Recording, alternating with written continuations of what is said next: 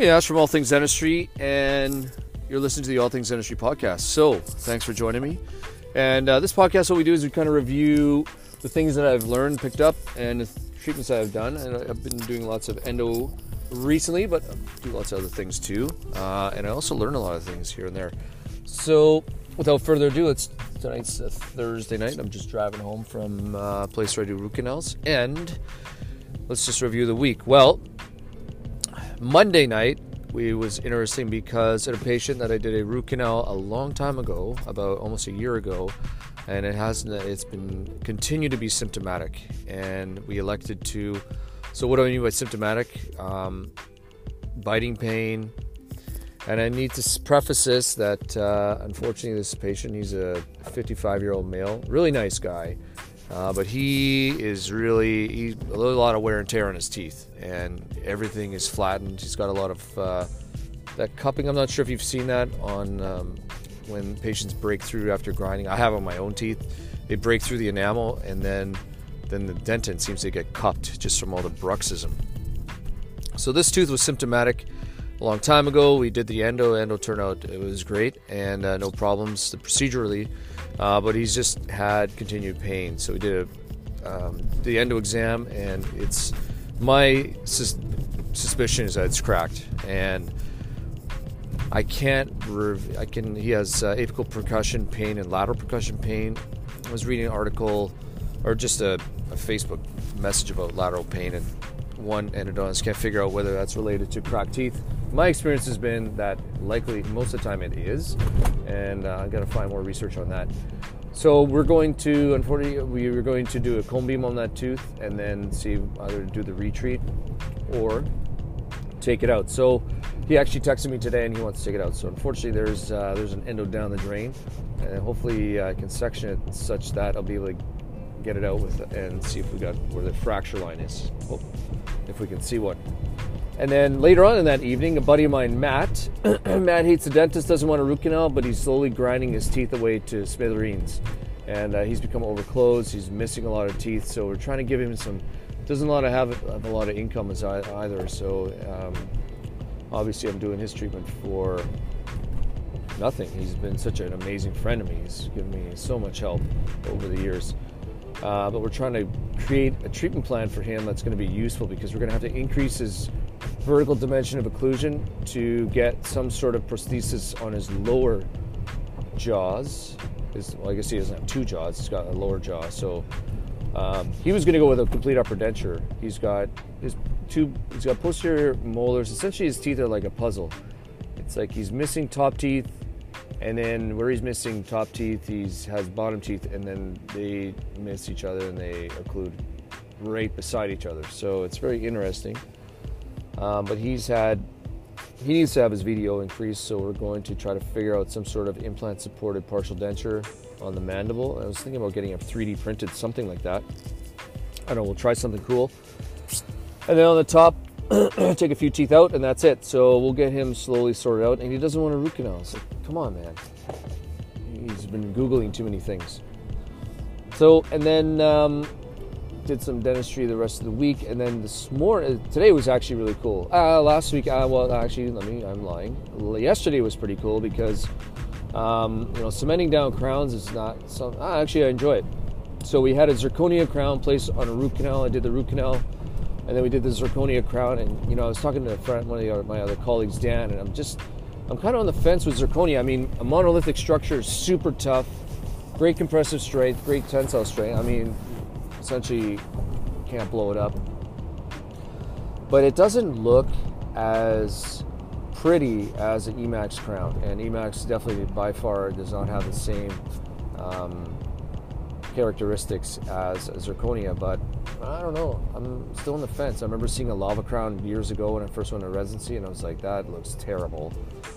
Lava, uh, the zirconia crown, and now it's high translucency, but still kind of on the kind of on the fence with the monolithic structures. Um, so I'm kind of going I go back and forth between zirconia and uh, lithium silicate. But this patient, Elizabeth, excuse me, she uh, we did a zirconia crown, and one of the things Dr. Park taught me, Dr. Peck taught me uh, in my residency was to place mesial and distal boxes on your preparations to prevent the buccolingual tipping. Now, when I was in dental school, they taught me the opposite thing. They taught me to put on grooves on the mesial and buccal side, but that doesn't do anything. That prevents anterior posterior tipping, which teeth surrounding it are going to prevent that anyway. So, what I do now is I do a couple, one slot in the mesial, one slot in the distal, and then that prevents that rotation uh, buccolingual. So that increases our retention and resistance form. And then, you know, talking with uh, some of the other uh, dental the clinicians, we uh, really try to get in our bonding procedures. So, um, trying to make sure that we're doing the correct uh, bonding procedures. So, we used um, RelyX Unicem with this. We use resin for all my restorations. And then, so the rest of the day, I obviously cannot remember what I did. And then um, today was pretty cool because we had a couple cases. The first one was tooth number 17 on a retreat. And uh, the endo had been done probably a thousand years ago, and he, this patient had a lesion on the palate, palatal canal, uh, but the endo was uh, less satisfactory. But I mean, the endo was probably done 25 years ago. So the only reason why we're doing an endo on this broken down, so he fractured off the lingual part of his tooth.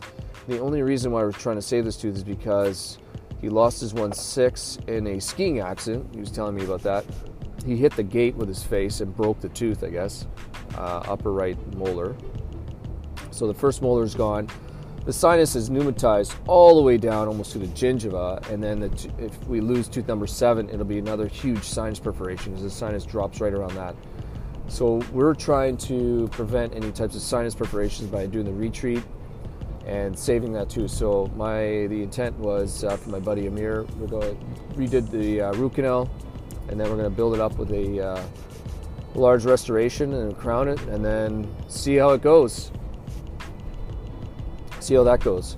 And then, uh, then my second patient uh, was another pretty straightforward endo. I can't remember what tooth it was. Uh, oh, you know what it was? It was no, it was a amalgam filling we did.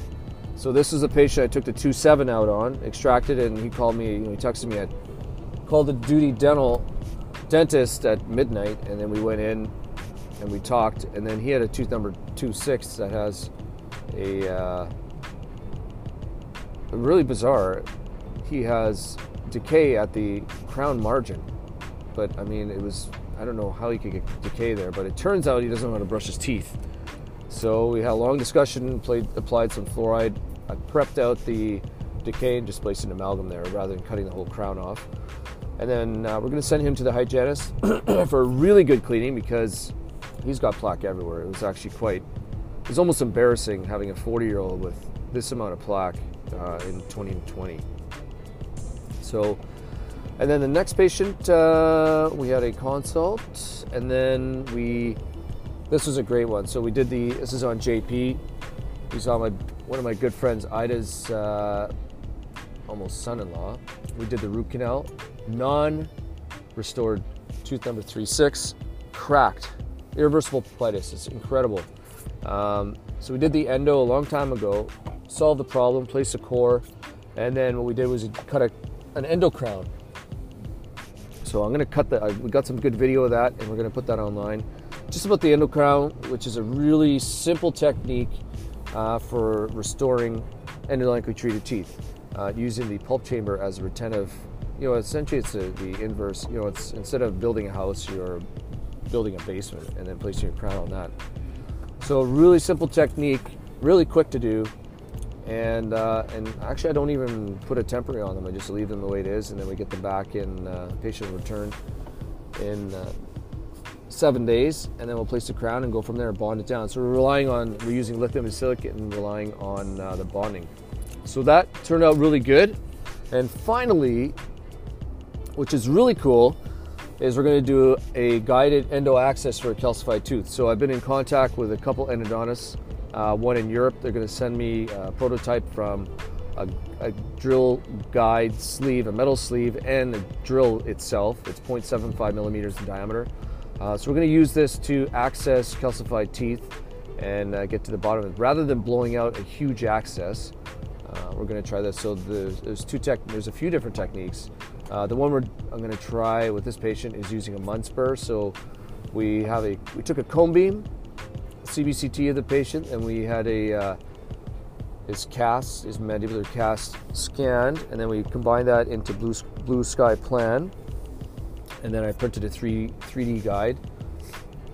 3D printer printed the guide, and uh, then we are going to do the access, and then we're going to access his tooth because it's super calcified. So that's pretty darn exciting. I'm really excited for that actually. Hopefully, hopefully it goes well. It should. Uh, but other than that, thank you so much for joining me on this journey of life and uh, in my dental practice. And we'll talk to you soon. Cheers.